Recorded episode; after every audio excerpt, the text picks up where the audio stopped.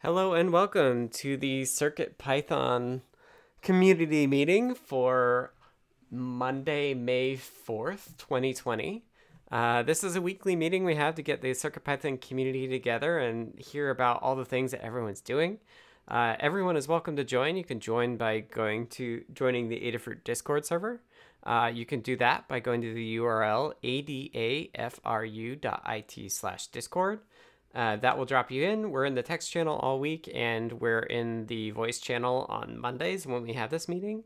Uh, this meeting is normally at 8, 8 whoa, 8 a.m. Uh, 11 a.m. Pacific, 2 p.m. Eastern on the Discord and the voice channel. Um, if it's a US holiday, we tend to push it back a week. So we do have a calendar available in the notes repo that you could subscribe to to know uh, ahead of time when we do push it to a different day. Um, we do also try to notify the role Circuit Pythonistas on Discord. So if you want to get notified of that, let us know, and you'll get pinged when we push notes documents and uh, when we announce if the meetings are at a different time. Um, that'll also make your name purple, which is cool. Um, this meeting, uh, like I said, everyone is welcome to join. It's done in five parts.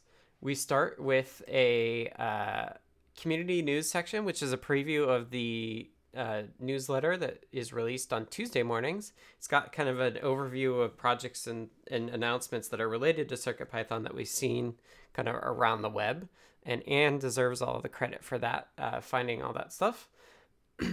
After community news, we have State of CircuitPython libraries in Blinka, which is uh, a, a, general kind of overview and statistics view of the health of the project and its many pieces. Uh, so we'll go over that, and it'll it'll be kind of a number, numbers game, but uh, it's interesting to see how those numbers evolve, and also consider what numbers are important to us. In particular, we like to highlight like how many people are involved. So that's the second section. The third section we do is hug reports, which is a, a chance for us, each of us, to say thank you to folks for the work that they've been doing uh, since we've had a last uh, a chance to do it um, previously. It's both good for um, basically giving people the credit and the thanks that they that they deserve, but also as a way for us to know uh, or uh, reinforce the things that we value as a community to get together. And that's done as a round robin where I will start and then we'll count or, or I will uh, kind of call on people in the voice channel in alphabetical order. Um, if you're unable to make the meeting or don't choose to speak during the meeting, um, you can mark yourself or let us know that you're lurking and we'll skip over you or text only. Uh, if you have notes in the doc, I'll, I will read those off uh, in your place. And uh, I should also say that the meeting is being recorded. So I'm recording it using uh, the Open Broadcast Studio. And it does get posted to the Adafruit YouTube channel as well, which is youtube.com slash Adafruit. So if you want to hear our back catalog, we started this in 2017, I think, which is kind of wild. Um, but it's uh, you can check it out and see how things are evolving since then, uh, if you're curious. So the the fourth section we have is status updates, and this is done as a round robin as well. But this is just a chance for us to say uh, a brief, you know, minute or two about what you've been working on and what you're planning on doing in the coming week. Uh, it's a great way to give tips and tricks if somebody's starting to work on something you've maybe looked into before. It's a good chance to say like, "Oh, hey, make sure you look at this or that." Uh, and Kattni confirms it was 2017 when we started, which is amazing. Um, it's it's just been going so well, which is great. Uh, so that's status updates done as a round robin. Uh, again, let us know if you're lurking, and if you're just text only, please make sure your your text notes are in the doc. Otherwise, I'll just treat you as lurking.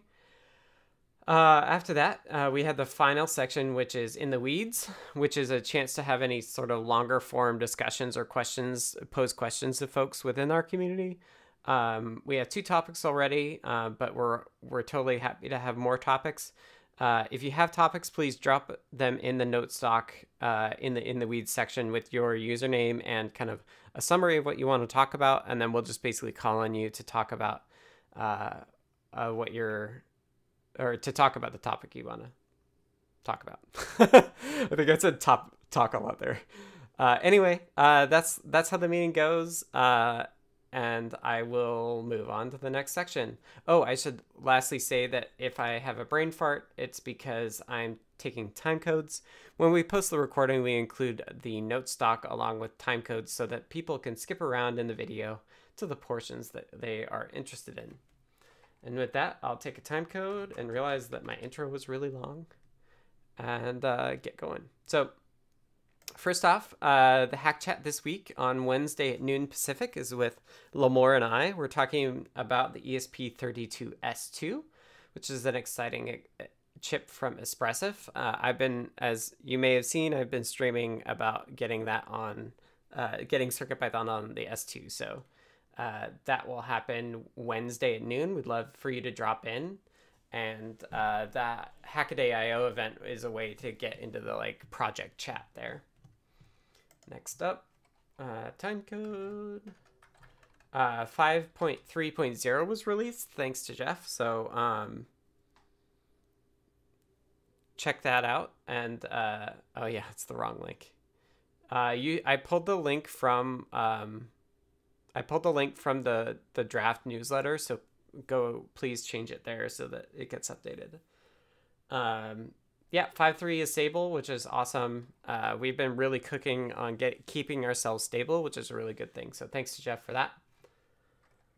Um, Geek Guy, if you're have, having trouble putting your notes in the notes stock, uh, feel free to just put them in the chat and uh, we'll copy them there for you. That's not a problem.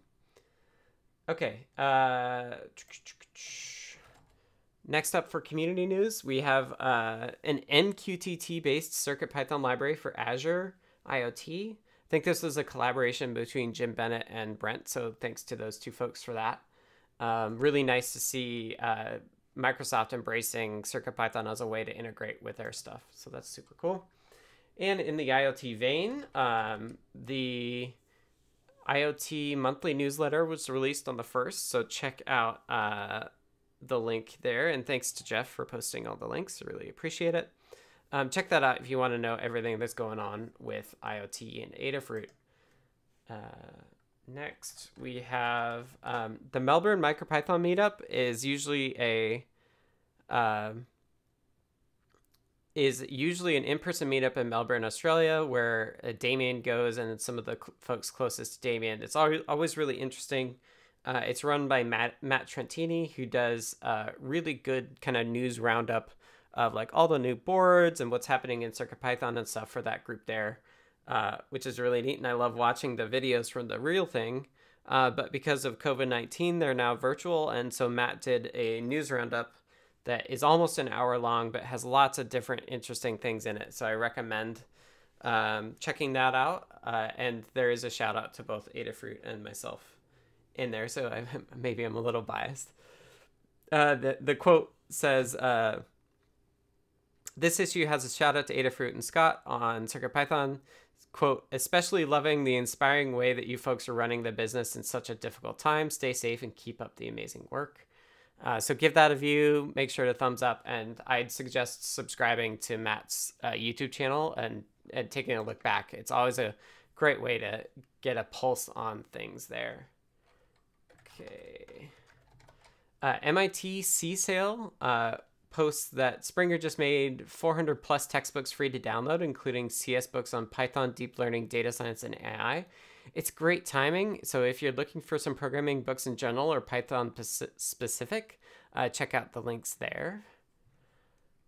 Next, uh, I believe this is from Jason. The Evo M51 module is a feather-sized board featuring both the microchip SAMD51 microcontroller and a Max 10 FPGA which I believe is an Intel chip.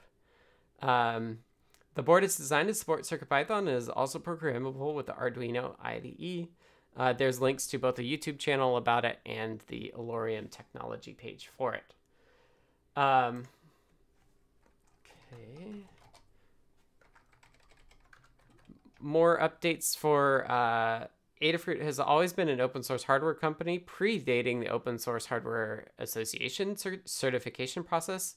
And now that we have a bunch more time and the the power of uh, Dylan, our intern, we've begun submitting all of the hardware to OSHWA for certification as open source. and uh, the newsletter will continue to, will include highlights for the new boards that have been officially certified as open source and uh, we're certainly uh, the top company for open source hardware that has been certified at this point, which is exciting, along with, I believe, a pretty significant backlog, uh, which is exciting to see Adafruit throw their weight behind that certification process. And thanks for Dylan and Kattni for for running that. Um, and lastly, a reminder um, CircuitPython is sponsored by Adafruit Industries, which continues to run with 100% of employees being paid and continuing to work. I'm a contractor as well, so uh, all of us on CircuitPython are actually contractors, and we're still being uh, paid as well, which is great. Um, the employees in Manhattan are mostly working remote, but they do have a few folks inside or, or at HQ who are doing PPE related stuff. So thanks to those folks for uh, getting out and doing things to support the uh, fight against COVID 19, particularly within New York, uh, which has been re- hit really hard. If you want to support Adafruit, um, we suggest buying uh, Adafruit products through DigiKey. Uh, they're still shipping stuff. I got an order a couple weeks ago. It's it's come comes nice and quick. So if you want to support us, that's one way to do it. The other way is by buying gift certificates, which never expire, or um, subscribing to Adafruit IO, which is a nice, uh, privacy privacy friendly uh, IoT service. Okay, and with that, let's move on to the state of CircuitPython libraries and Blinka. Uh, as I said earlier, this is kind of a statistical, hopefully objective overview of the health of the project. Uh, I'll talk overall and then the core and then hand it off to Kattni for the libraries. Overall, uh, 23 pull requests merged from 16 different authors, um, which is awesome. We had 11 reviewers as well. So, new authors that I don't recognize are BiffoBear, uh, Foamy Guy, Dunkman Double Zero. I think I talked about Joe Bacalor. Jim Bob Bennett is relatively new. Geek Guy, SP Cool, Kattni Hierophect. So uh, those last two are not new, but uh, they're on here as well. And 11 reviewers, new reviewers. Uh, Foamy Guy, I think, is relatively new, but most of those folks are normal as well. So thank you to all of our authors and reviewers. Again, we're always looking for reviewers because they are the people that uh, allow authors to get their, their code checked in. So if you want to help out with that, please let us know and we'll we'll get you going. Um, I think we do need to loosen the statistics notion of what a reviewer is it, to probably include all comments on a PR rather than the official reviewers, uh, because that is the great way to start is find a PR and just comment on it and say, hey, it works for me. I tried it. Um, issues wise, we had 39 closed issues by 13 people and 13 opened by 13 people. So we're net down 26 issues, which is awesome and I think Kattni will have more info on that because I think it's largely due to her. Uh, overall, um, 5.3 is stable, and I th- expect 5.3 to be kind of our stable release for a little while. Uh, lower power was checked in to master, which should will likely make it a bit more unstable. So expect to see an unstable release for 5.4 this week, and uh, potentially multiple unstable releases or pre-releases before that goes stable as well. On the library side, uh, Kattni's been doing a lot of housekeeping, uh, which is awesome because those are the things that like back catalog on issues and pending PRs is a great way to take a look at a, an open source project and understand the health of the project. The obviously lower numbers are better, assuming that you're you know processing things coming in as well. Um, so yeah, kudos to Kattni for for keeping uh, all of those repos uh, healthy and up to date. On the Blinka side, we continue. To, I just continue to see lots of people using Blinka, so uh, lots of good things there, and we'll hear more from Melissa shortly. Okay, on the core side, uh, we had six pull requests merged from five different authors and five reviewers. So thanks to those folks. Uh, new folks, Joe Bachelor and SP Cool, uh, are new authors. Uh, we have 17 open pull requests. Is one one of the larger things, but the vast majority of the pull requests are open just a few days, like under a week, which is great. I think this in general we're seeing more people involved as as some folks have more time. Uh, nobody's commuting at this point, so that gives everybody a bit more time back. Issues wise, we had four closed issues by four people and four opened by four people for uh, net of zero uh, new issues, uh, with a total of 284 open issues with a link in the notes. Um, we have six active milestones, and 15 issues are not a- assigned a milestone. So, uh, we one of us should take a look at those just to use. We use kind of like not as assigned a milestone as a, as a metric for things that we haven't really looked at. So we should probably get that number down. Uh, and with that, let's kick it over to Kattni for libraries. Thanks, Scott. Mm-hmm. So this week we had 15 pull requests merged by 11 authors and 9 reviewers.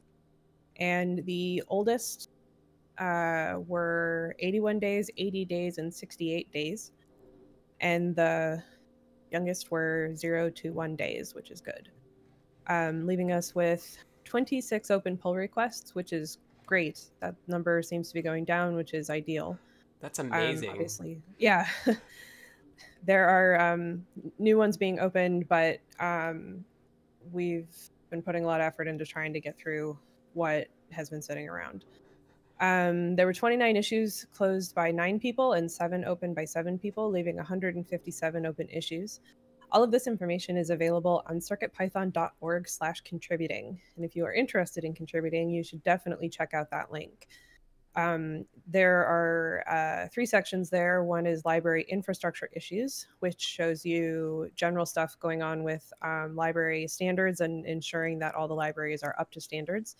There are open issues, which displays all of the open issues across all the libraries in one place, and open PRs, which is the same thing except with PRs. And uh, there are ways to sort by label of the issues. So if you are new to things and you want to get started, you can search for good first issue and possibly find something that works for you. Um, in terms of library updates, we had one new library, the BLE Barimed Pulse Oximeter Library, and a number of updated libraries, uh, which I will not read off, though the list is not uh, crazy this week. Um, one exciting one is uh, Pypixelbuf, which we have been waiting on for a very long time. Um, so it's very good to see that that finally is released, and I know that um, we can talk about that uh, during status updates. Um, but that was a good one. Exciting to see that, and that's where we are with the libraries. Awesome. Thank you, Kattni. Next up, we have Melissa for Blinka update. Hello. So for Blinka, which is our CircuitPython library compatibility layer for single board computers such as the Raspberry Pi, we had two pull requests merged by one author and two reviewers. Uh, there was one open. There's one open pull request, which is actually zero because I just um, merged it about ten minutes ago. Uh, and there are six closed issues by two people and two open by two people, leaving a net total of 27 open issues. And there have been 2,174 PyPI downloads in the last week. And we are currently supporting 46 boards. So we're almost to 50 on that. Nice. Yeah. People are using it though. That, yeah. Yeah, I have another one to add here, like uh, this week probably. Great. Awesome. Thanks, Melissa. All right. Next up, No we, problem. next up we have Hug Reports. Hug Reports, as I said earlier, is a chance for you to say thank you for folks uh, for the work that they've been doing. Uh, you know, this is a community and a in a community meeting, and it's important that uh, there's so many of us, and we all have different perspectives on it. So this we do this as round robin, so everyone has a chance to say uh, thank you from their different perspective, and hopefully, you know, everyone who's done something awesome does get a hug report or two. And uh, again, if you're lurking or text only, please make sure that the note doc says so, uh, because I'll be going through here And uh, if you're not able to make the meeting at all, you're always welcome to uh, drop them in the notes stock as well, and I'll read them off. So I'll just go alphabetically and uh, and start with myself. Okay. Uh, first and foremost, I wanted to say uh, thank you to xobs for leading the way on the NRF 52833, uh, which, for those of you who don't know, is a basically cut down version of the 840. Um, happy to see a PR for the dev kit, and uh, also looks like the USB troubles were solved as well, which is great. Um, shout out to Paul from PJRC for getting me a beta Teensy 4.1. Um, I was chatting with him, and we'll do a board def for CircuitPython in a bit uh, soon. It's still kind of in the beta phase where he doesn't want to talk too much about it, uh, but we should see that uh, supported in CircuitPython kind of right as it becomes available, which is neat. Um, hug report to Warrior of Wire for starting to add native rectangles to displayio, and I believe that it's actually been expanded to more native shapes, which will be really cool um, and should be better for memory. So thanks to them for taking that on. Um, thanks to Thach, uh, who does TinyUSB and lots of Arduino stuff for us at Adafruit, for helping fix the SAMD21 USB issue in lower power, in the lower PR, lower power PR that I was doing last week. Uh, is really kind of a doozy, and he had a good solution for it, so that was awesome. Uh, thanks to LearnWeaver for starting to do countio which basically counts edges of a of a signal, which is neat. Um, thanks to Dan uh, primarily for sticking with me on the lower power reviews. I know it went back and forth and back and forth, and Dan was testing it and finding it wasn't working. So I appreciate uh, the persistence on that side. And then lastly, a huge, huge, huge thank you to Roy Hooper for P- Pixelbuf. Um, it's been a long time coming, but the general idea was to uh, and the general idea is to is to speed up uh, like both dot stars and neopixel manipulation by putting the core bits in C, and that's what became Pixelbuf. It's been a long time coming. It's kind of officially been released. We updated the NeoPixel library last week, and uh, also a hug report related to that for Dunkman Double Zero for taking that work on and really pushing it to completion and, and bugging us about it because it, he, they had tried it and really realized how much of a a benefit it was for everyone. So I appreciate that that they picked it up and, and finished it. So thanks to those two folks for really um, making the NeoPixel experience better. Um, and that doesn't necessarily require a CircuitPython update at all, um, except for those that have the NeoPixel library frozen in.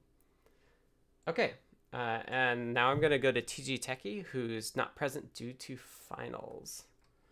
So TG Techie wrote um, Hug report to the community for being an awesome place to hang out and learn, and for lowering the lowering the bar for all incoming makers.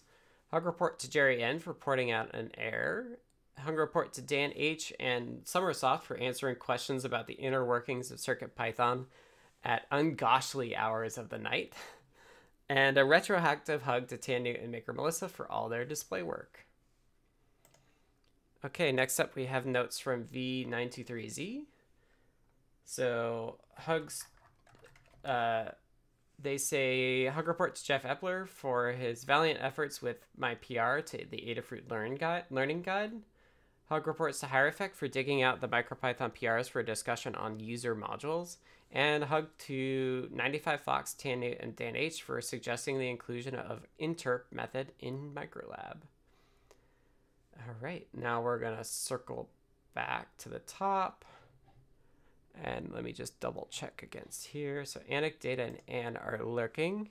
So we'll go to Brent. Hello. Um, hug report to Kattni for hosting show and tell. It was really funny when she got to Roy and like turned around.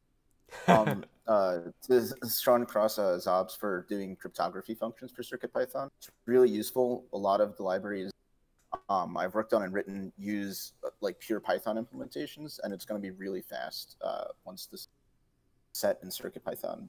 And I can't wait to refactor code. Um, Scott for continued work on low power modes, and for ESP32S2 work. I can't wait for that. Um, and to Jim Bennett at Microsoft for making the CircuitPython Azure IoT library more robust. Uh, it's pretty feature complete. and adding helper libraries like parse and hmac to the community bundle which we definitely needed i have a hmac implementation in a guide but now we have libraries for that so thank you Great. Awesome. Thanks, Brent. All right, Carter is lurking, so we'll go to Charles.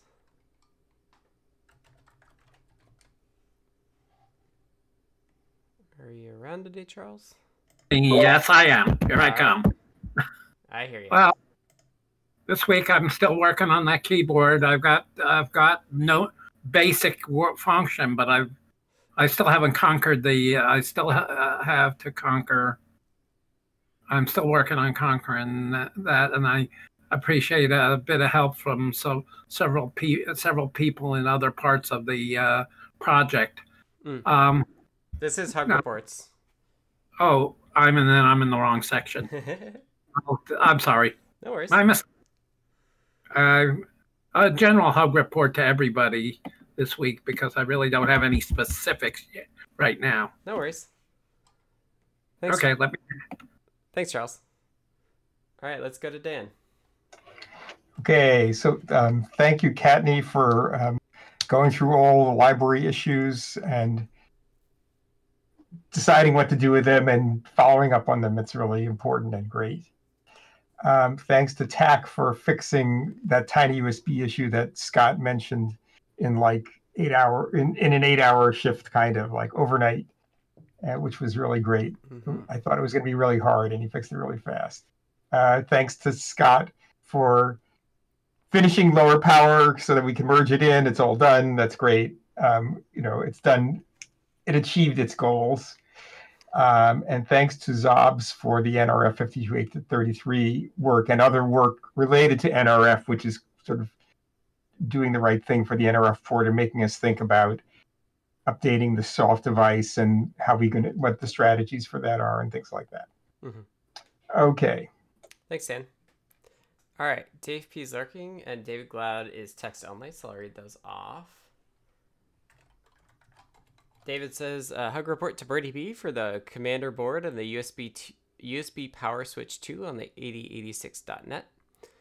Hug report to Stargirl in advance for the USB host Feather, and double hug if this can be done with a Feather M0 Express just by cutting a few pins. And lastly, a hug report to Kevin Walters for the Great Clue Sensor Plotter Learn Guide. Next up, we have text from Foamy Guy. 27, 28. Uh, who says, Group hug.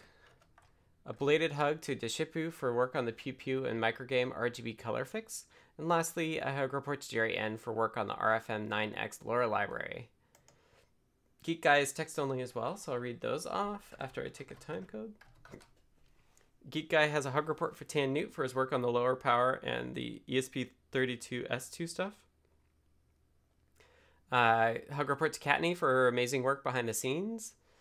Hug report to Maker Melissa for her work on Blinka, and a hug report to Jerry N for his work on the RFM 69 and the RFM 9X libraries. And now we go to Hierophect. Okay, so um, hugs this week to oh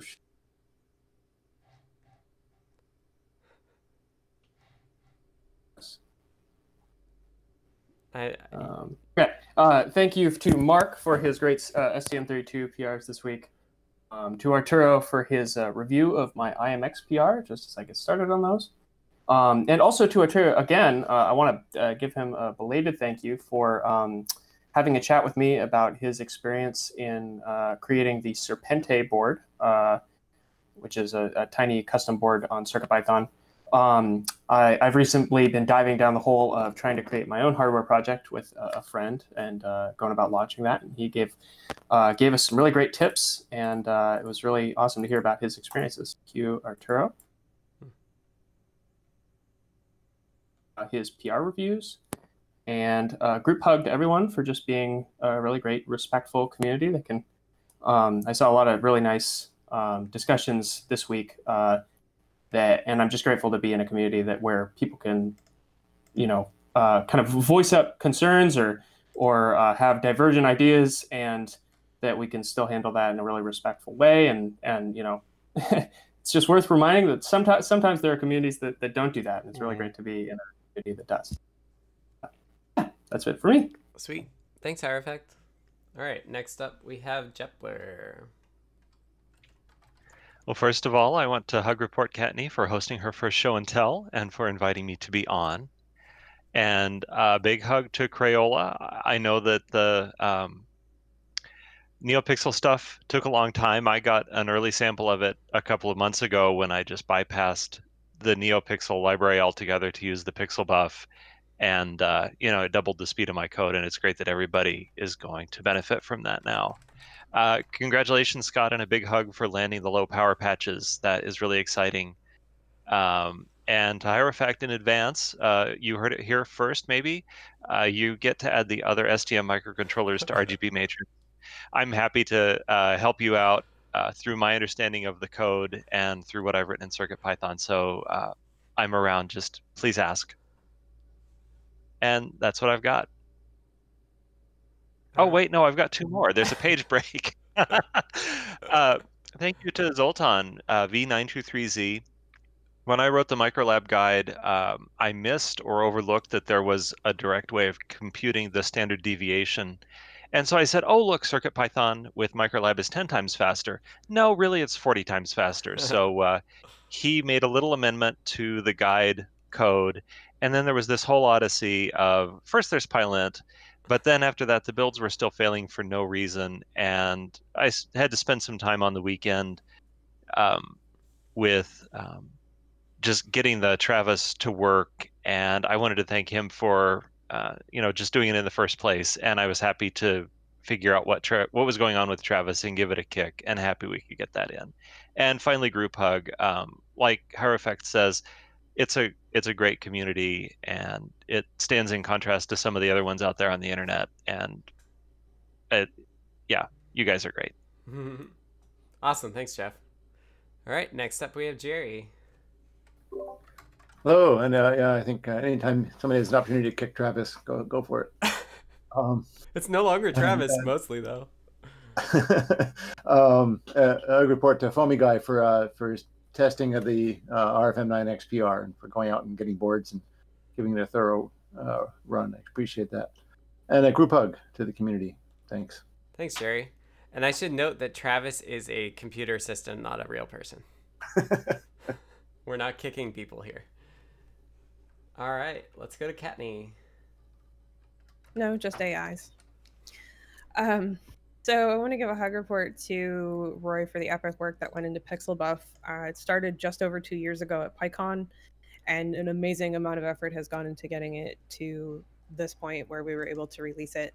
Uh, I looked at the days; it's almost um, just in a couple weeks. It'll be two years to the day. Um, and here we are. Now we have it. Now we have super fast rainbows, which was the whole reason that it started. Um, I want to give a hug report to John Park, Maker Melissa, Jeff Epler, and Roy for dropping by my first show and tell. I didn't expect to have anyone show up and ended up with the four of you, and I even had one community member. So things went uh, really well.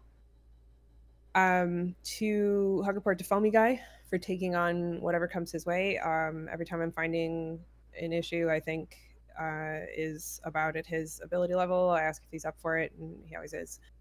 Um, so that's always great because there's a lot of things that uh, would probably languish that are now getting done, and that's excellent. And a continued group hug to the community for remaining positive and supportive through everything that's happening and being amazing to all the new folks joining us, as a lot more people have a lot of time. Uh, we've seen a huge influx of new members, and everyone is getting an amazing experience, and it's just really great to see. And that's what I have. Awesome. Thank you, Kattni. All right, King of North is lurking, so we'll go to Maker Melissa. Hello. So I wanted to give a hug to Kattni for the show and tell on Thursday, or for hosting it, and a hug to Geek Guy for your dedication to the segmented displays, and a group hug to everyone else. Awesome. Thanks, Melissa. Okay, Man, yeah. Man Elms 2000 is lurking. Welcome. We'll love to see new folks join in. And speaking of new folks, we have text from Mark Olson who says, uh, May the 4th be with you. Uh, hug report to Hierophect for adding this uh, STM32 uh, README and make flash in 2819. And a hug report to Emma, Mark's wife for letting him spend all week coding on CircuitPython. All right, welcome Mark as well. Uh, Mr. Certainly is lurking, so we'll go to sommersoft. Hello. May the fourth be with you all. Um, I was uh was I was in a deep hole of debug all week, so I just have a group hug this week. I was mostly absent. No worries. Thanks for joining in. Always nice to hear your voice. Next up, we have Stargirl is text only. And she says, Hug report to Dan for helping me understand SPI. And the hug report to the USB Hackers Discord for helping me figure out USB hosts. Awesome. Thank you, Stargirl. And next up, or that is the end of Hug Reports. Next up, we have another round robin for status updates. Uh, this is a chance to talk briefly about what you've been working on and what you plan on working on in the coming week. Again, it's a great way to just get a feel for what is all going on, what is going on across the wide world of CircuitPython. Um, yep. Uh, so I'll start, and then we'll go to Kattni because she's got to head out. So for me, um, first, uh, lower lower power is checked in. I want to release a beta this week, um, so more people can try it. I wrote these notes yesterday, and so my notion of this and next were different. Um, we'll likely want to optimize background calls before releasing this as stable because they currently will make performance worse. And then uh, probably starting tomorrow, I've got like email and reviews to do later today, but um, looking forwards to having an ESP32S2 week. Uh, it's only been like the end of the week that I've been able to do stuff because I was always finishing lower power at the start of the week. Um, I have one more linker error that uh, is really confusing. So if anybody's ever seen a warning pthread set cancel state is not implemented and will always fail sort of message, uh, please let me know because I've not actually seen this as a, a thing from a linker. So I'll start poking that at that tomorrow. Um, but basically, once it links, uh, I'll be able to try to run it. I don't expect it to work, but I'll be able to like start making progress on getting it working. Um, on Wednesday, uh, we had the ESP32S2 hack chat. Uh, so please tune into that and uh, prep some questions for what you want to see there.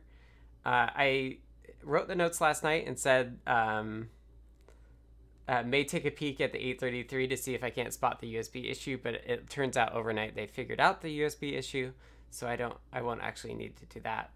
And I plan on streaming Friday again. Basically, I think as I'm doing this this ESP32S2 stuff, uh, I'll do Friday streams as kind of a check-in and do some work. So um, if you want to kind of keep tabs on where the ESP32S2 stuff is, I recommend joining my stream. And Stargirl offers to tweet about this error, and so I think I'll take you up on that uh, after the meeting. And I want to bug um, Ivan from Espressif as well. He's been super helpful, so uh, I will do that. And uh, okay, let's go to Kattni. Hello. So my status update is relatively short, um, mostly because I've been doing the same thing for a while. Um, still continuing the GitHub issue sweep across all the libraries. Uh, I've gotten through everything. However, um, the first time I went through, um, set some aside that I want to do something with, um, didn't actually put labels on all of them, and I'm trying to do that. So, um, what I did get done is involved, I fixed a number of issues, closed many of them that are no longer a problem, poked the original authors for input or resolution, and added a few labels um, last week. Also did the newsletter video. I hosted JP's show and tell on Thursday, and um, I'm sure there were more things I did, but I don't remember them. so this week, I'm going back through the GitHub issue list to add as many labels to the rest of them as possible and catch anything I missed. Um, I already found a couple that uh, can have more done with them than I did, so it's good that I'm cycling back through it. It should be a lot quicker this time, obviously. Mm-hmm. Uh, I need to find or order motor hardware. Um, there's a specific set of things I need uh, for a upcoming um, project, the content of which I do not know, um, but it involves motors. So I need to either find what I have uh, somewhere, or if I can't find it, order it again. uh, doing the newsletter video tomorrow. And then on Thursday again, um, I'm hosting JP's show and tell. Last week was because um, I needed to get the experience. And uh, since there's already now three of them, um, I thought doing a fourth one would be a bit saturated. So I asked to host JP's. Um, and then uh, he asked if I could do it again this week because he's got a conflict. So last week was for me, this week is for him. Um, I've exhausted my ringers, so if you're interested in stopping by, it's at 5:30 p.m. Eastern on Thursday. Uh, please come by and show something off. Um, let me know ahead of time, and I can get you the link um, earlier so you can hop in. And uh, hopefully, I will find some people. Uh, and then possibly some miscellaneous on another list I have. Um, but for the most part, um, I am tasked with finding my motor stuff and or uh, pinging Lamore to find out what she wants next. So my next up is currently a mystery. If you do want to look at more issues, we could always use your eyes on the core ones as well. Okay. Um, yeah, I'll see what I'll see what uh, happens with whether or not I can find the stuff or whether I have to order it. Cause if I have to order it, I'm a little bit in limbo for a couple days. Okay. Um, otherwise, I think she's she's got plans. So. And uh, remind me about show and tell, and I'll try to hop in. Okay, right on. We'll do. Thanks. Mm-hmm. All right, thanks, Kattni. Mm-hmm. Okay, going back down the list, uh, TG Techie is not present, still has finals. Um, and says last week uh, worked on the CircuitPython not dumb watch stability and error handling. The only in quotes issue left is to stop the device from booting into safe mode once the battery dies and is plugged back in. Might use the onboard ATtiny 10 to reset on power up, but an all CircuitPython solution would of course be preferred. Performing a cost analysis for ordering multiples of the watch in small batches with PCB assembly looks like it might be might be kind of reasonable if ordering 10 or more at a time. Uh, next week, online finals, uh, finish up finish the poll for adding timeouts to Adafruit bus device, uh, and looking into FreeRTOS and Zephyr as a backbone for the watch much later. Uh, question mark. So if you have thoughts on that, reach out to TG Techie. All right, next up we have notes from V923Z, who says, uh, uh, added the interp method to Microlab. This was a CircuitPython com- community suggestion again, and thanks for it. Uh, as a reminder, if folks uh, who are coming from NumPy have portions of NumPy you'd like to see in Microlab, please reach out to Zoltan. Uh, definitely interested in adding those things. Um, additionally, Zoltan implemented configurable printing, printy, printing of ND arrays and have been and am still working on exciting new Microlab feature. Almost done. More on this next week. What a tease! Okay, and I'm gonna scroll up and scroll up here. Anecdata and Anne are lurking, so we'll go to Brent. Hello. Um, good luck, TG Techie, on your exams. Um, I actually finished my semester, and I'll be in the weekly meetings instead of listening to this during my walk on Tuesdays. Um, wrapping up uh, FONA and cellular work for CircuitPython. I'm going to probably have a guide for it. I haven't written it. Probably be out later this week. I'm uh, last week I spent some extra. It's been working for a while, but I'm spending some extra time making sure that it's reliable. Um, cellular is a little bit different than even Wi-Fi in that it can drop out pretty frequently, and then establishing the connection really does take a lot of time. Um, so I've been working on increasing how reliably it connects and making sure that it doesn't disconnect while connecting and all these different things. Like connect in cellular is like it could be a bunch of different things. And if you have a FONA 808 lying around, um, I'd appreciate feedback. Right now, it's only working for the 808, which is a GSM 2G module, but um, I'm making it modular enough to make it work for the FONA 3G as well. And then after the meeting, I've been looking at how PyCom does their cellular uh, MicroPython networking stack, and I'm going to refactor this a little bit. Um, like I was saying, like connect on like what are you connecting to like you can connect to the network you can connect to um, the carrier you can connect to like your sockets so I'm spending a lot of time thinking about how I want to interface with this and how it will be simpler to interface with in the future, Mhm. while retaining um, that we can expand it to 3G and then 4G and NB-IoT and all that stuff. That's about it. Okay, we should talk about that when you have a when you have an idea, because I want to think about that in terms of the Wi-Fi stuff I'll do for S2 as well. Hmm, okay, sure. Because I'd really I'd really like Socket to actually be a strict subset of CPython Socket, so that we can test libraries built on top of it with native Socket in Python.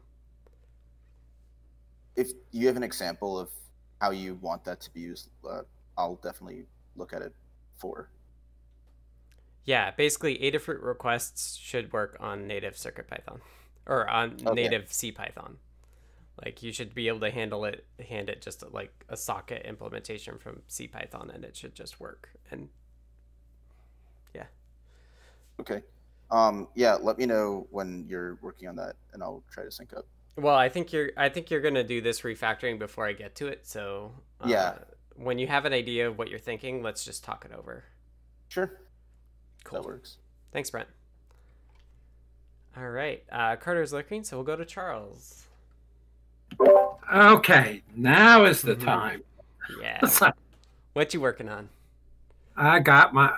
Uh, I'm now working on implementing uh, Aftertouch in the keyboard. I got the, I got it basically functioning as an organ style keyboard, meaning no uh, no no velocity sensitivity. So I need the velocity sensitivity in it, and it's got a very curious way of doing. The uh, keyboard I use, which is an is uh, is from an old Oxygen 8, uses a very curious way of implementing uh, t- uh, after uh, uh, the uh, sen- velocity sensitivity.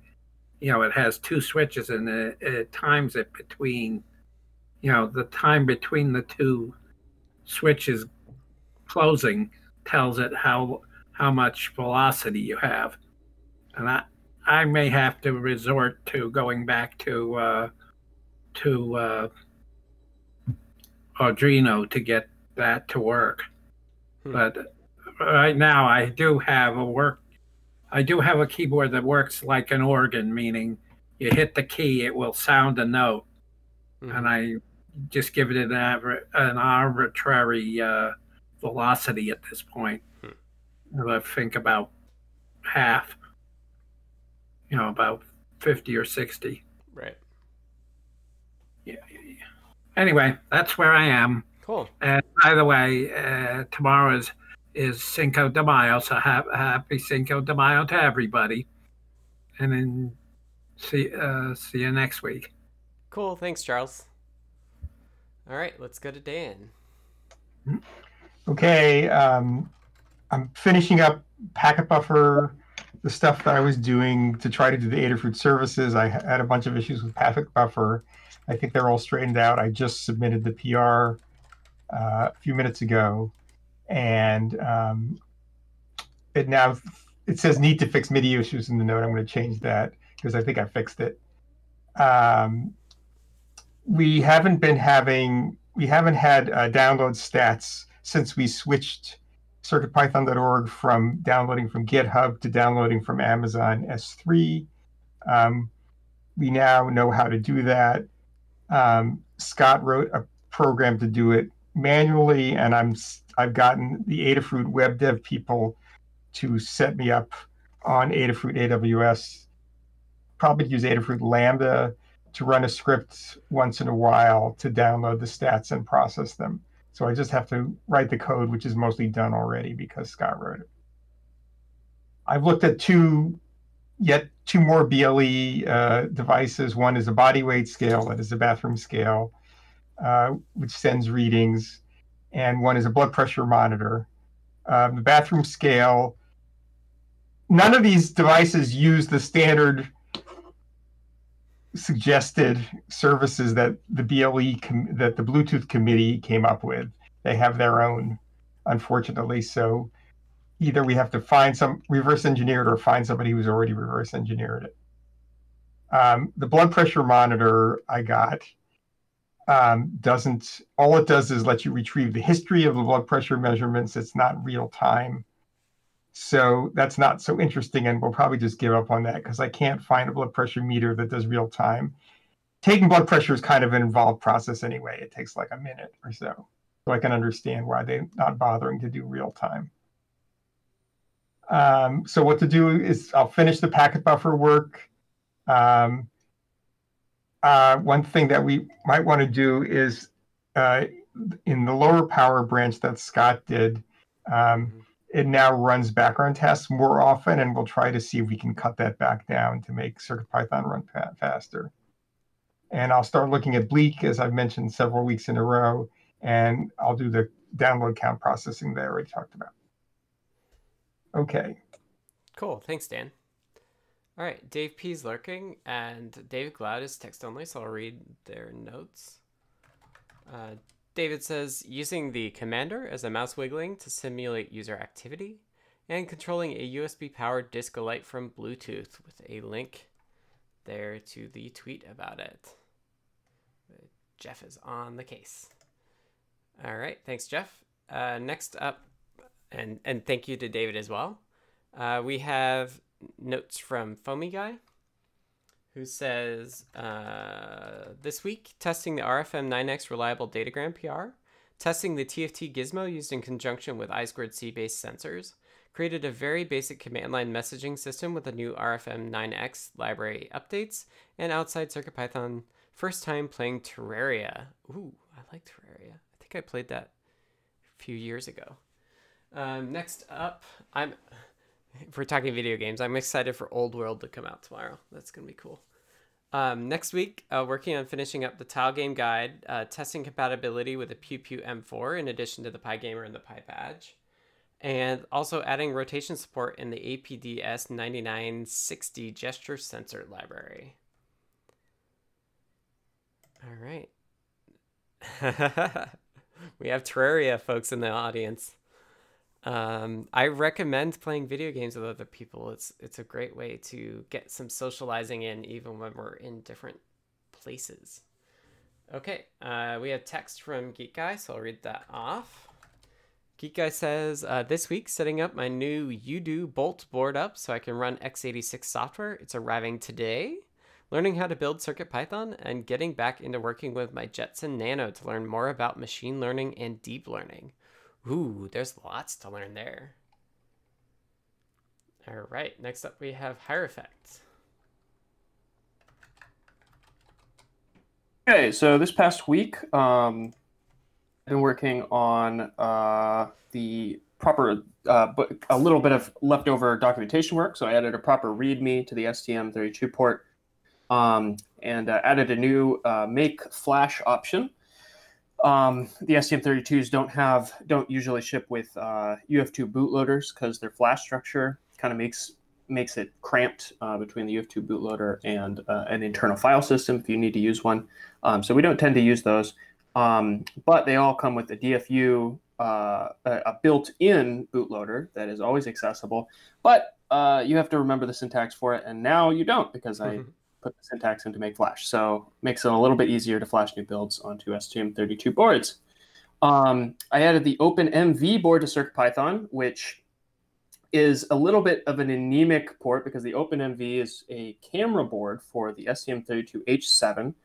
Um, it is extremely powerful. It can uh, the, the H7 is a very very beefy chip just by itself, and when you put it together with a camera, this is a microcontroller that can actually run machine learning, you know, deep neural networks on chip. It can, you know, do all sorts of different machine or uh, machine vision uh, algorithms. Like it's a really cool chip, and I added a port that doesn't support any of that yet. Yet it just has it just has some pins so it's kind of boring, uh, but hopefully uh, we will eventually get to do cool stuff like that in CircuitPython, which would be really rad. Um, I added displayio to the H7, uh, which is a feature I just wanted to go back and revisit because, uh, again, the H7 is a really really powerful chip. It's got two megabytes of built-in RAM. It's got a full megabyte or a, a megabyte of, of built-in RAM. It's got up to two megabytes of built-in flash, and it runs at 400 megahertz. So It's fast, it's really big, and that's all great stuff for screens. So now with displayio on the H7, you can add, you can use some of the really, really enormous screen-based development boards, or you can rig up something like the new Toasty board, um, and uh, and have a really, really, really big screen size running at some potentially impressive frame rates. Um, But but I still need to go and actually double check on some. So That's that's Uh, only for SPI based screens still, right though?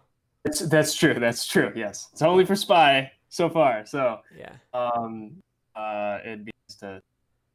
I'm, I, I think, I think the the processor, and we might want to double check on some of the processor versus SPI speed interactions, and, and see if there's any optimization we made. But Mhm. uh, in any case, we got base support in. Yep. Uh, and then I also got started on the IMX PRs. So uh, we have just kind of get my feet wet in there, thanks to um, Arturo again for reviewing. Um, and uh, uh, yeah, that's just simple. Starting out with some one directional SPI, and then going right into this week. I'll also be working on new IMX features uh, for the pins, like resetting pins, claiming pins. These are all kinds of things, little little quality of life and uh, module improvement features that I'll be putting in. Um, other stuff this week, uh, working on the LED matrix code. Apparently, um, I've already been thanked for it and everything, so I guess I better hop on. Um, and uh, if I get a toasty in for the H7, I may add that in, but I'm not sure when that's going to be arriving in the mail because of the Rona. Um, and then uh, it's I'd still like to revisit the F7 real quick to get uh, the tightly coupled memory support in, just because that should shouldn't be very hard, and uh, I've been putting it off for a little too long. So, um, yeah, and then I guess personal stuff. I made a trip into Boston to grab a bunch of breakouts for the my upcoming IMX work. Uh, but I also grabbed one of my e-paper ones, so I'm going to be working a little bit more on my e-paper flashcards app for language learning and math, and uh, I will hopefully have some updates on that at some point this week. So yeah, that's it for me. Awesome. Thanks, Hierophect. All right. Jason P was lurking, and now we go to Jepler. Hello. Uh, last week, the main thing that I did was add support for the RGB matrix library, which I wrote in the notes Protomatter, which is wrong. Uh, the RGB matrix library for STM32F4XX, which basically means that STM32 feather. And before I really consider that wrapped up, I just need to check that the NRF and the SAMD51 are still working properly and weren't adversely affected. There was some low-level um, changes that I made to type definitions and it should all be fine, but you never know. and It's easy to get casts and see wrong. Uh, this week, and we'll talk about this down in the weeds, I'm working on a thing called WebLate uh, for making it easier for users to uh, contribute translations of CircuitPython. Uh, at some point soon, I'm going to pick up the SD card library in C, moving moving that to C rather than having it in Python. We hope we'll get speed benefits from it. Um, I have some Microlab PRs that I've been requested to review, and I will get to those soon. And uh, maybe not this week, but soon I am going to get back to the MP3 player project that was all the rage back in January and February. And yeah, that's enough to keep me busy for a couple weeks right there. Thanks, Jeff. All right. Next Thank up, you. we have Jerry.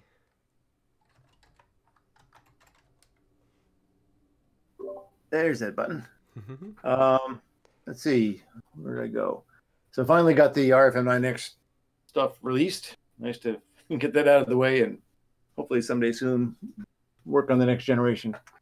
Uh, didn't have a lot of Circuit Python time again this week. Um, hoping that that will improve soon. But um, I have finally finished my woodshed. Put a picture up, and um, I can now. I just got to put the wood in it. And um, next week, that's that's a good part of the project, and hopefully get back to back to a bunch of Circuit Python stuff. Awesome. Nice job on the woodshed there, Jerry. Thanks. Exhausting, but fun. Oh, I bet. Yeah, I can't even imagine. I don't have those skills. I'm not sure I do either. you clearly do. You just posted a picture of proof. All right. Uh, thanks, Jerry. King of North. Uh, we did Kattni already. King of North and Matt Elms are lurking. So we'll go to Maker Melissa. Hello, let's see here. Ah, here we go. Uh, last week I finished adding the RockPi S to Blinka. I learned how to set up PWM output for that and got that uh, set up for that board. Uh, I created generic analog in and analog out classes for Blinka, although only the analog in has been tested.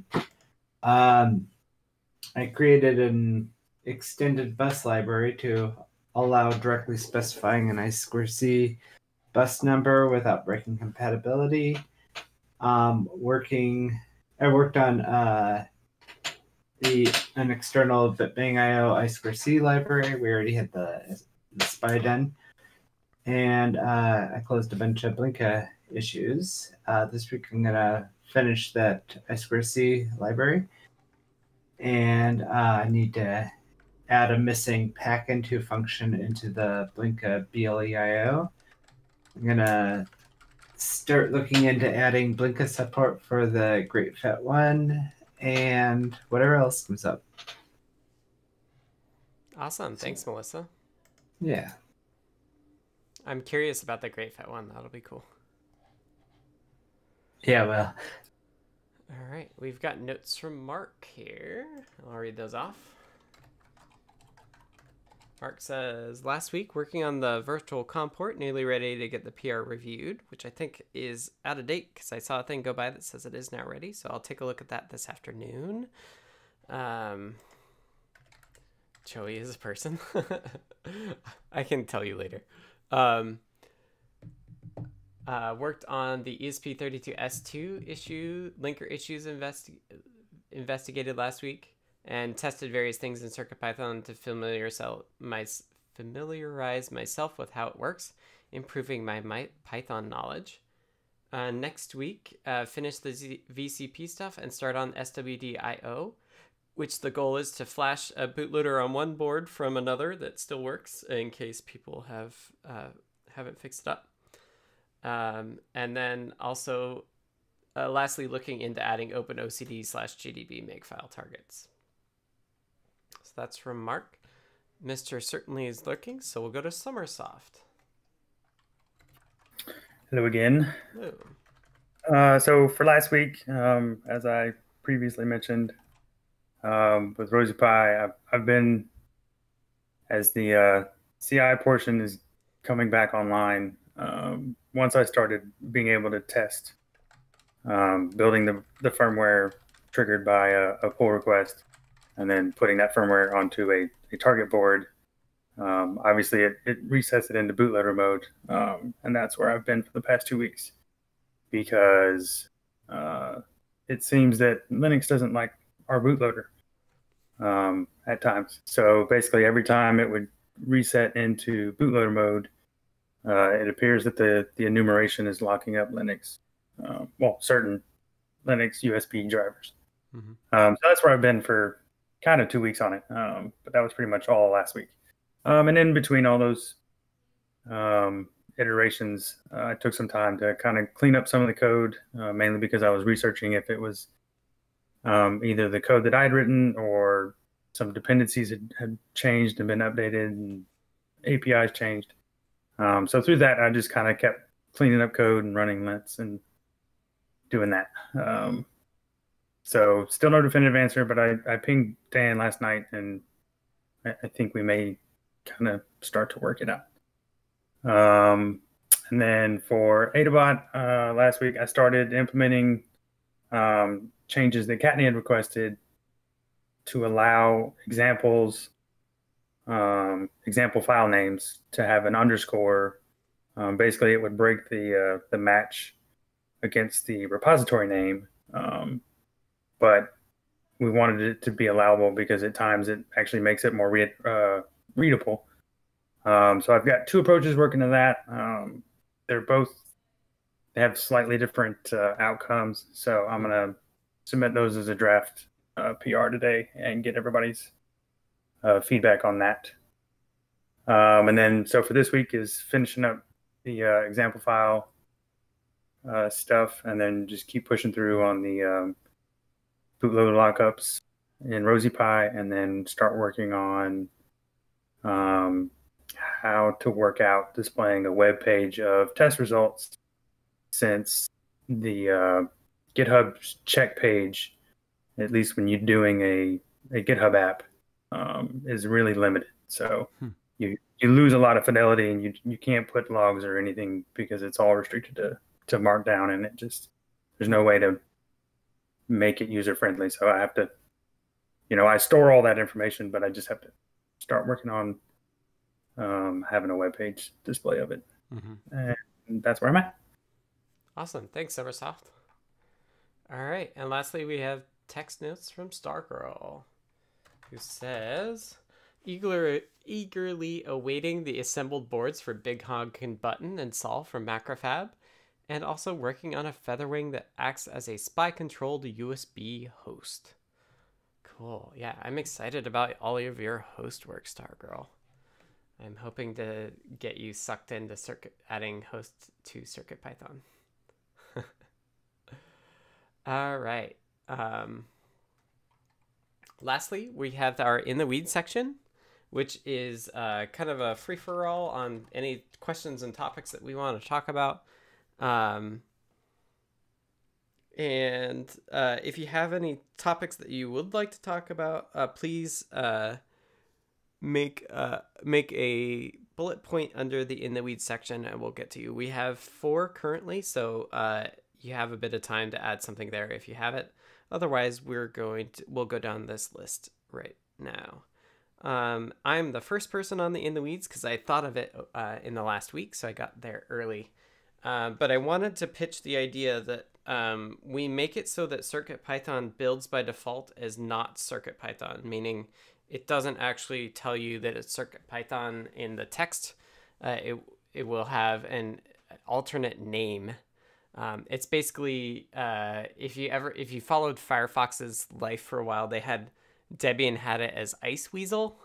Um, I think that's what it was because uh, they were um, they were rebuilding Firefox rather than distributing the version that, that the actual Firefox people were were um, were building themselves. And uh, basically, I want to do a similar thing for CircuitPython so that it I, I'm very picky and, and protective of the CircuitPython label to mean that not only is it like master like committed into our branch version of um of CircuitPython, but also that uh like yeah, like CircuitPython is more valuable than than the code itself. Like the the brand is is super valuable and like when we teach people that like oh you know like these libraries work with CircuitPython or these guides work with CircuitPython, I want that to mean something, and uh, that will not be the case if people fork and still call their stuff MicroPython or CircuitPython.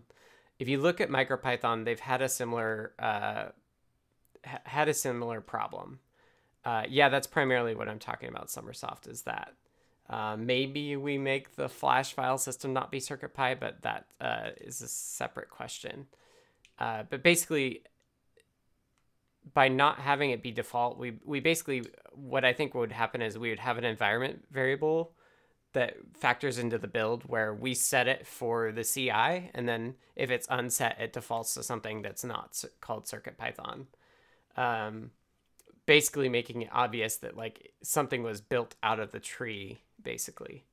Um, and that also means that you know if somebody forks and then they they want to build theirs as circuit python they they are then also doing something deliberately kind of against the trademark stuff that we have for circuit python. So um, it will make it easier for forks and stuff to not call it circuit python um, by default. So uh, i'd like to do that. Um, in order to do that, I think we should come up with a cool alternative name.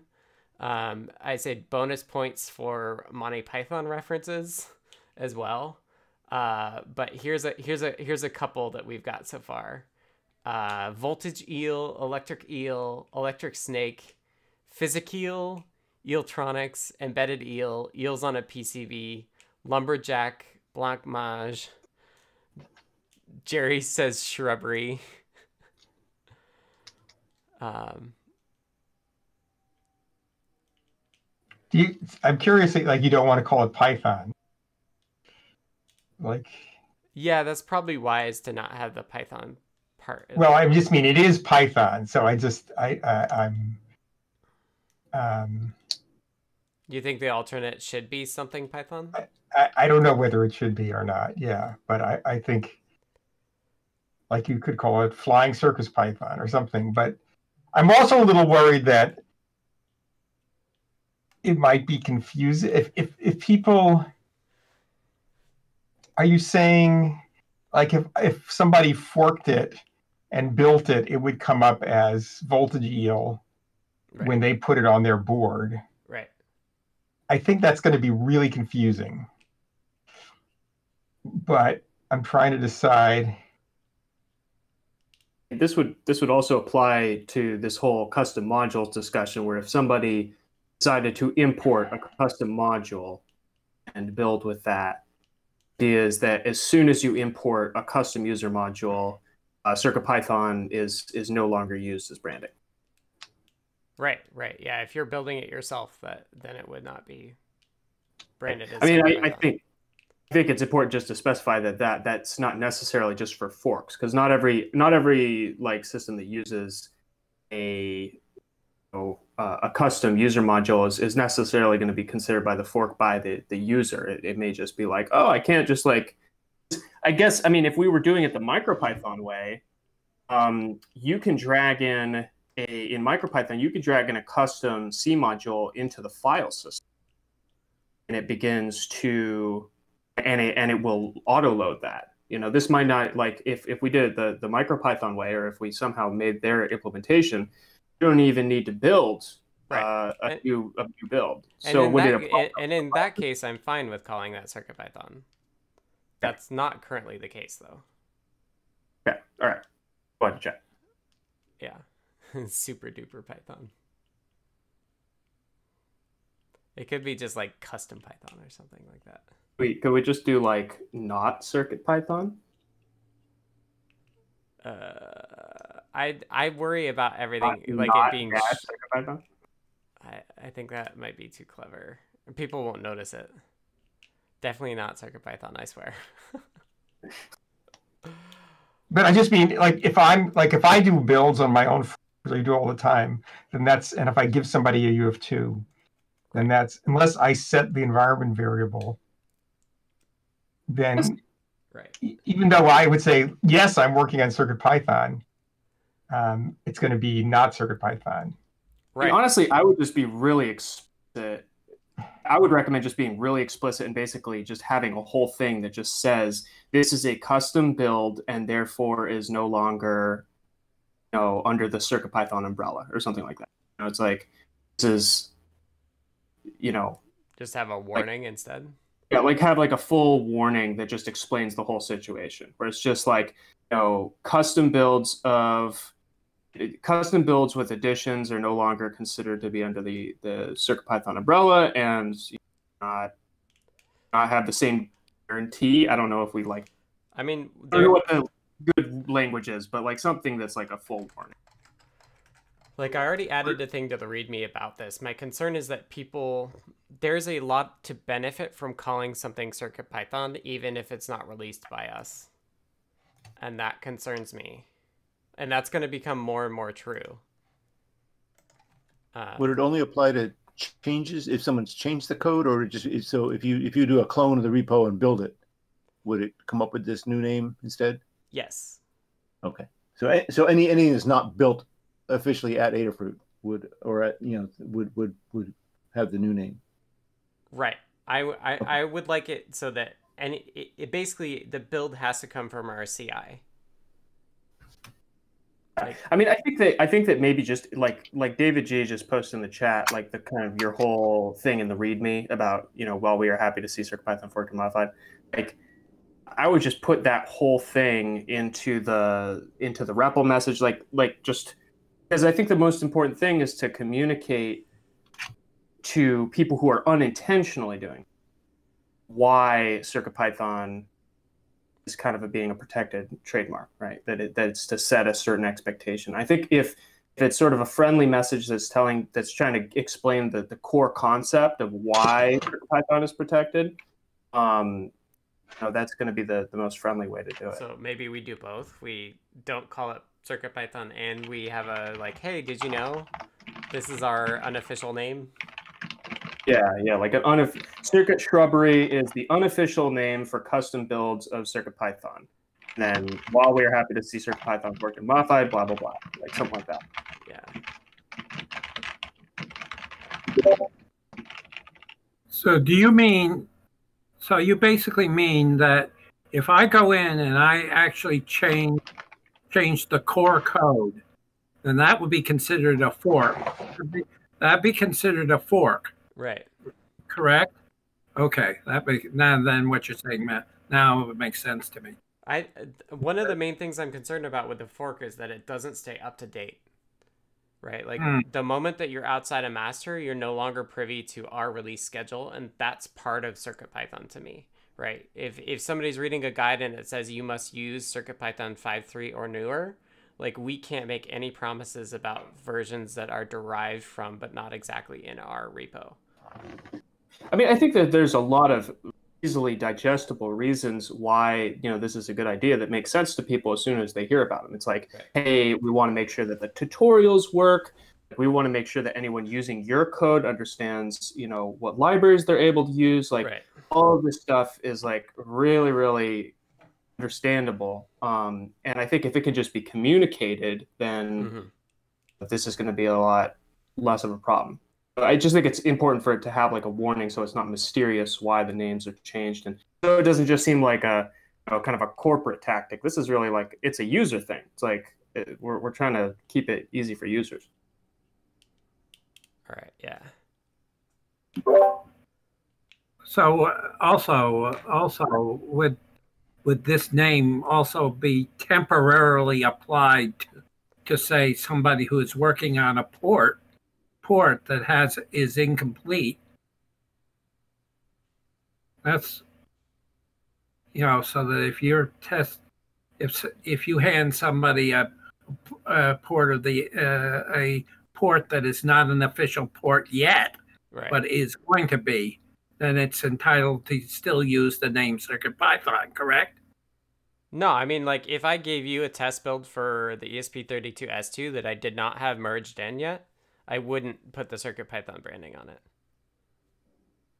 No, but I mean, the, I'm talking about like, for example, the uh, the boot uh, the boot file and the uh, the boot uh, loader file and the uh, and the uh, main uh, file system name.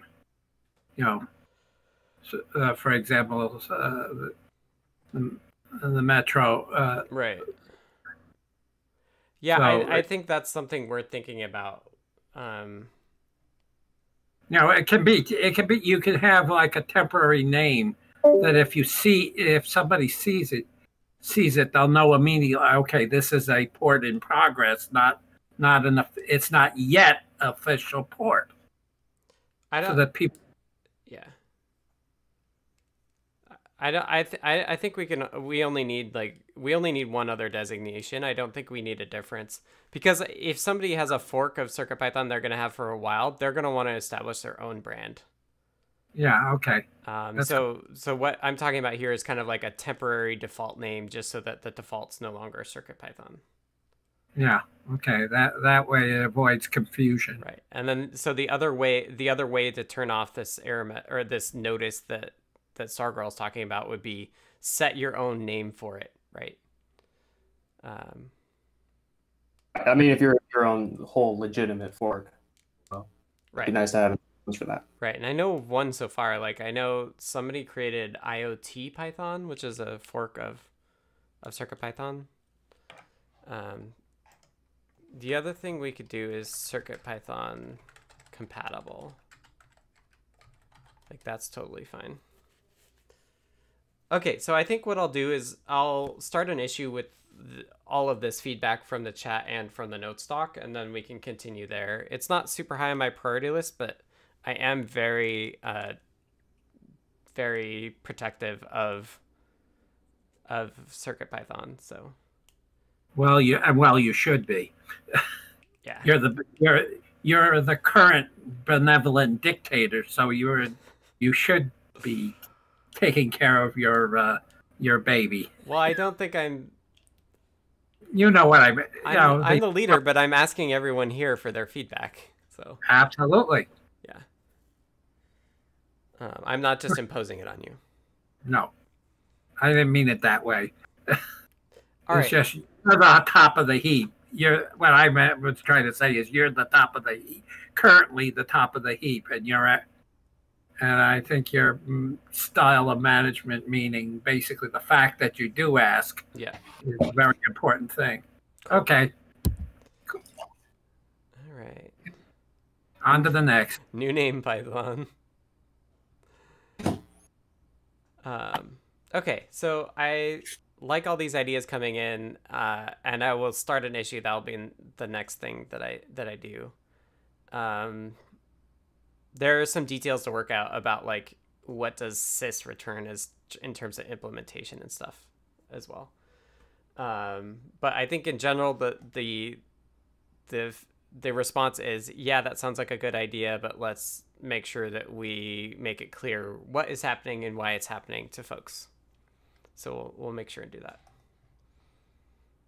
Okay um next up let's kick it over to jeff Thanks, Scott. Mhm. Uh, so I've been working on setting up a service called WebLate, which uh, helps people contribute translations of software. And WebLate is this other open source piece of software, and you can self-host it. And uh, I'm just trying to figure out what still needs to be done before we either launch this for real or soft launch it. And so I wanted to talk about that here in the chat. And I'm just going to paste into the chat kind of my own to-do list to show where I'm at. And um, I had intended to like have a little tour, but I am not actually. I didn't put that together to uh, try and screen share that with you. Um, but basically, it's a website. You log in with your GitHub account, and then say that you know how to translate it into German. You go to the German translation. You get a message that's not translated yet you type in the password or you type in the password you type in a german translation and you hit a suggest button. And then some github stuff happens uh, and it will turn into a pull request and then we can review and merge the pull request. Um, so basically i think this is all up and running uh, except everything is related to a personal DigitalOcean account of mine uh, everything is related to an authentication key for GitHub on my account. There's a Google translation that is mine. So I think the main things to do are transfer stuff so that is in control of Adafruit organization, Mhm. uh, probably, and then uh, also to make it available under a CircuitPython name. hmm Does anybody else want to have an opinion about that? I think the first, I, I think that the authentication and the PR creation is something we could do like this week easily. The Okay. DNS, I don't know. I think Limor might only be the only person that has access to that. So that might be a bit more difficult. Um, and then in terms of you paying for it, just bill Adafruit. Like just Mhm. for for the start here, just pass it through to them. Right. Yeah, the cost uh, the cost is reasonable, and I definitely will uh, invoice them for it. But yeah, this is like on the order. I don't think it'll be thirty five dollars a month. Um, Yeah. but yeah, it's pretty low. Yeah, just whatever it ends up being, just pass to them. Um, All right. so yeah, I think I think those first two bullet points after soft launch we could do. Like we talked about doing having Adafruit Hans be the character. Oh right, I had forgotten that we'd picked a name and everything. Right, because Hans is the Circuit Playground character with an accent. So we assume Um, that he's yeah. bilingual. And um, Dan, if you're still here, you had raised some concerns in that PR about the metadata and creating merge conflicts. I I just I this was way before you were doing your stuff, and I just wanted.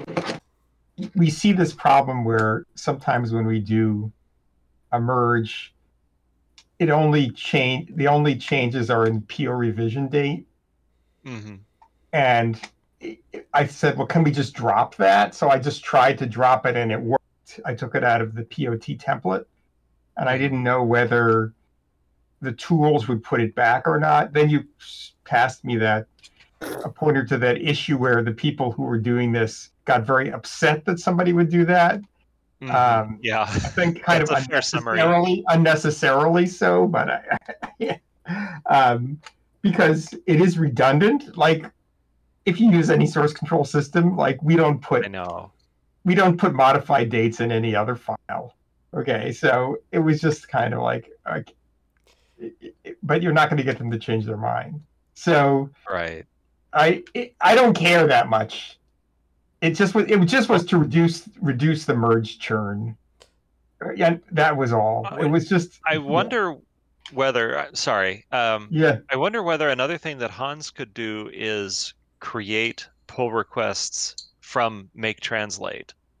So say that uh, that make translate was done on a schedule, created a, a pull request, then we wouldn't even necessarily check it in the build, so we wouldn't get builds rejected because you needed to make translate. Is that reasonable? Um, I think what happens, I don't think that you get, I don't think this problem is because you get builds rejected. I think what happens is you do a make translate and some of the files are identical except for PO revision date. Yeah, and certainly if you make check translate and everything is fine and then commit it. I'm just yeah, wondering yeah. uh, where I don't think, I don't think that, I don't think you need that mechanic that you were talking about, that mechanism that you were talking about. Um, Well, it, it would be nice if developers who add a string, maybe I'm wrong about this, if developers who add a string did not have to go through the make translate step themselves, if that could happen automatically as well. Um, well, I think it would be if the translations are somewhere else than other in the tr- that- other than in the tree, but if they still have to be checked into Adafruit Circuit Python, if they still have to be a PR against Adafruit Circuit Python, yeah, if that if those PRs are done automatically, that's fine. But I don't want to have to wait for this robot to do something. Well, that's true. Yeah, I was going to say Okay. Jeff, your idea. You'd have to basically drop the translate check for the for each PR, and then schedule it outside. Mhm. You know, whatever nightly or whatever, and then it's going to have to submit a PR with those changes. Yeah, I, That I think that's kind just of what I was suggesting, and maybe that's strictly worse than what we have now. Right. I think it's fine. Just the current make translate. Yeah. Sometimes you forget.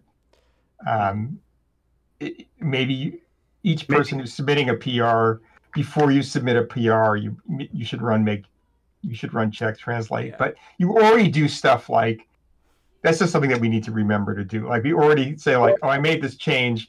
I should probably build it on a few things that might get affected or something, you know, Mhm. because we often use the PRs uh, because we don't want to bother to build a bunch of stuff locally. So we expect failures. So this is another example of that. So that's all.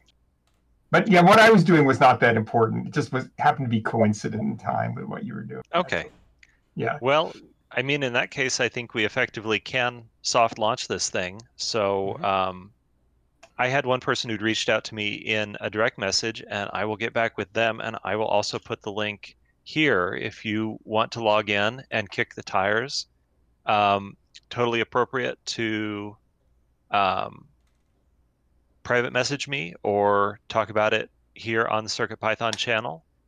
And I hope that we can, uh, you know, increase the level of translation of Circuit Python by having this service. Mhm.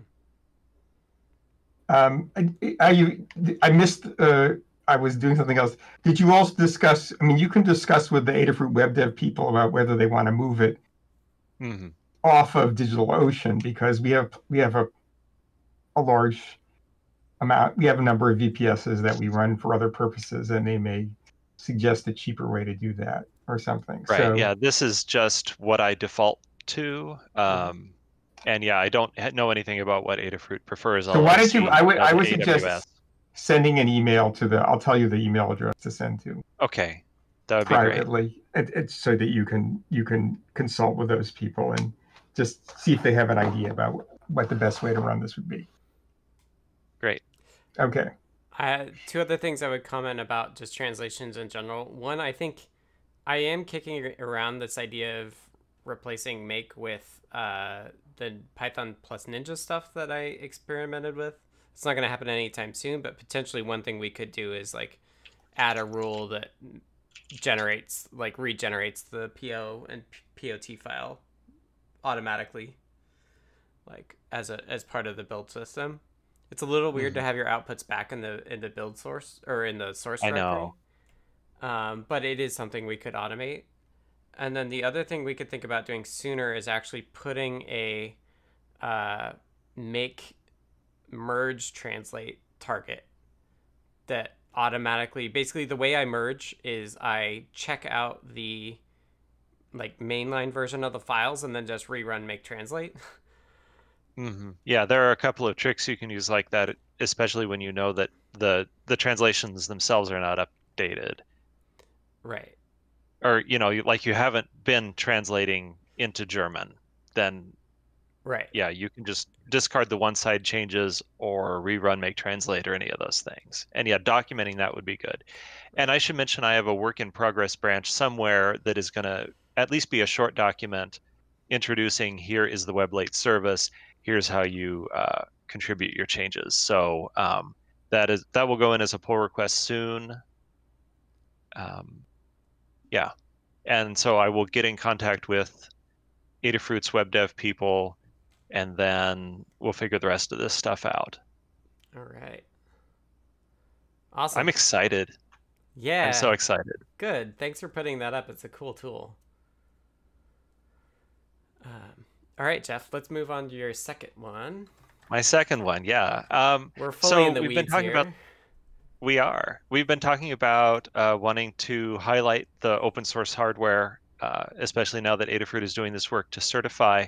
And I just wondered on the CircuitPython.org website, like on the downloads page, can we put a logo? Can we put a search? Put it as like one of those checkboxes: search for open source certified hardware, uh, just as a way of highlighting that. Yeah, I think it's a neat idea, and I'd love to hear from Melissa about it because she does. Wait, this would this would highlight boards that we support that are open source certified. Yeah, I think it would basically be like another designation on each board of like, oh, here's the like certification number, and therefore we get a link and a logo. That's cool. What is the what does the certification actually like do again? it makes sure that you have like publicly doc- documented schematics and stuff.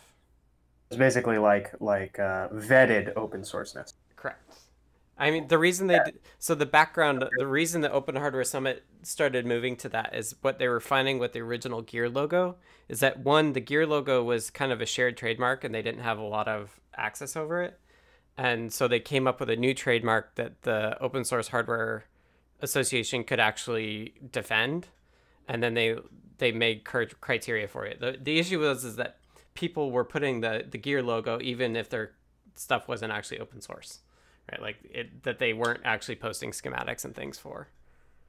Um, and so by but the hardware association couldn't enforce the incorrect use of the gear logo because the gear logo is burdened with all this stuff. So now they have a new logo that they can also enforce. So, so this would hypothetically oh sorry go ahead uh, what what did you say you wanted to hear from me? From I had walked away for a second, so I only caught the tail end of that. Uh, we're, ta- uh, we're so go ahead. Uh, I was asking how can we highlight the open source hardware certified boards on CircuitPython.org, like on the downloads page, and I wondered whether we could show a logo like overlaid on the ones that have that, and whether we could have a search like have it be one of the features that you could search for so you'd go and you'd turn on oh, features okay. uh, for certified.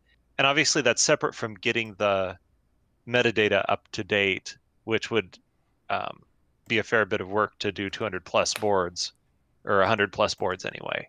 We could add it in as like a feature for the boards, and then automatically it would populate under searchable. And yeah, so gonna, then, uh, I was gonna say there seems. I think there's two ways to do it. One, you could put it in the the individual board's template file, or you could put it into the JSON data, but that all comes from the Circuit Python side.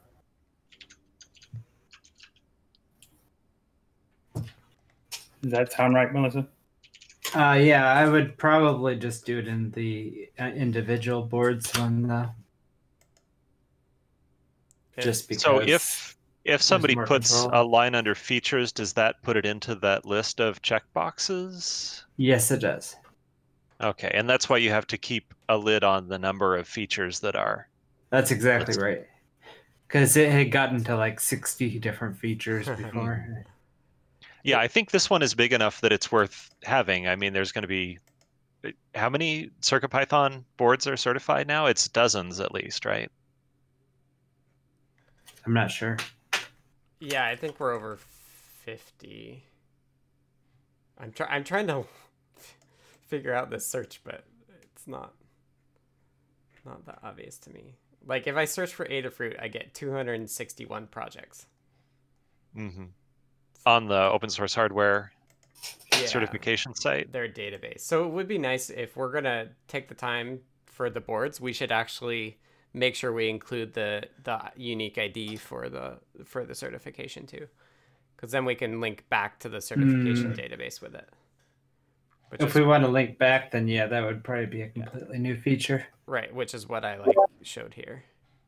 remember that uh, remember that uh, the uh, 261 board uh, thing certified includes uh, things like feather wings and other things that are not really relevant to uh, Yeah. directly relevant. Right, right. Yeah, I think we would just bolster the the big boards page on on circuitpython.org to just highlight the ones that are certified. Because I know, like for example, Radomir Deshipu always certifies his stuff as well. Right. So it ju- I, I think we should still keep it under the boards so that as we add new boards, we don't have to like edit two different files and stuff. Right. Yeah, you put it as a uh, put it as another piece of metadata on on a on a given board. Right. Exactly. as you put it up, you you a- you ask the question of whoever the board belongs to. Are you are you certified? And if they say yeah, if they say yes, they'll give you a, a certification number, and then you connect to the you can connect it to the data to, to the database. Right. Okay, so I think the next step is either Melissa or Jeff make a an issue on uh, circuitpython.org repo. Yes. Sure. I, I wonder, is this something we can tap Dylan for to do the Oh yeah, with I the one I by think one? So yeah, I think I think Yeah. just getting them all in. I think Dylan would be a good person for that.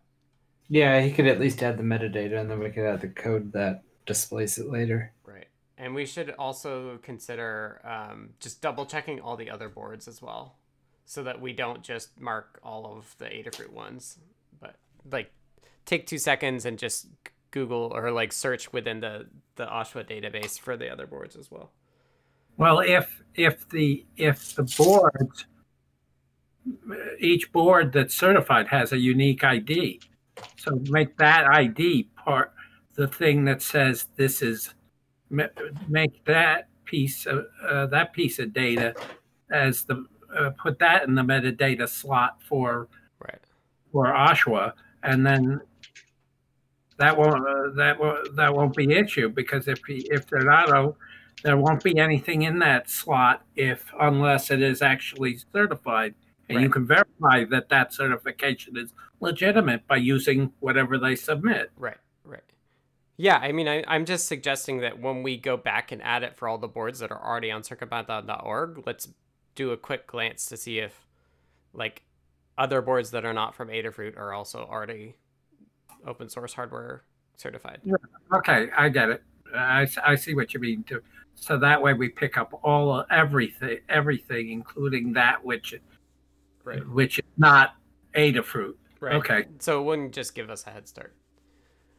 Yeah. Um, okay, I we're we're getting real long here, so I just want to. Uh, the last topic is from Mark, and Mark has been text only, uh, but just suggests here. Actually, let me take a time code. Uh, Mark suggests the issue of is not implemented and will always fail is likely just a cryptic way of saying the library is not included. Um, yeah, that's what Stack Overflow found for me as well, and uh, I was using NM to dump all of the linker symbols, and I thought I was linking in the thing that supposedly provided it. And then Jeff also pointed out to me earlier that the linker script itself says that it provides that symbol too. So I'm just that yeah, that's what I found, and I thought that I was satisfying that. Um, but I will keep looking, keep looking into it tomorrow or, or later today, depending on how fast email and stuff goes. Okay. Um, Jeff said, Did I try trace symbol? No, but I didn't know what that is, and I will add that as a note for myself.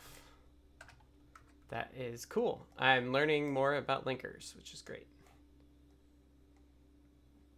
Um, okay, I'm going to wrap this up because we're an hour and 45 minutes in.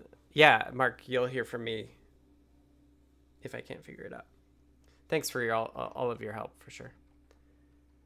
Okay, this has been the Circuit Python Weekly for May 4th, 2020. Thank you to everyone uh, for joining this meeting and, and those of you who stuck through till the end. It was definitely uh, an in the weeds day, but that's what it's for.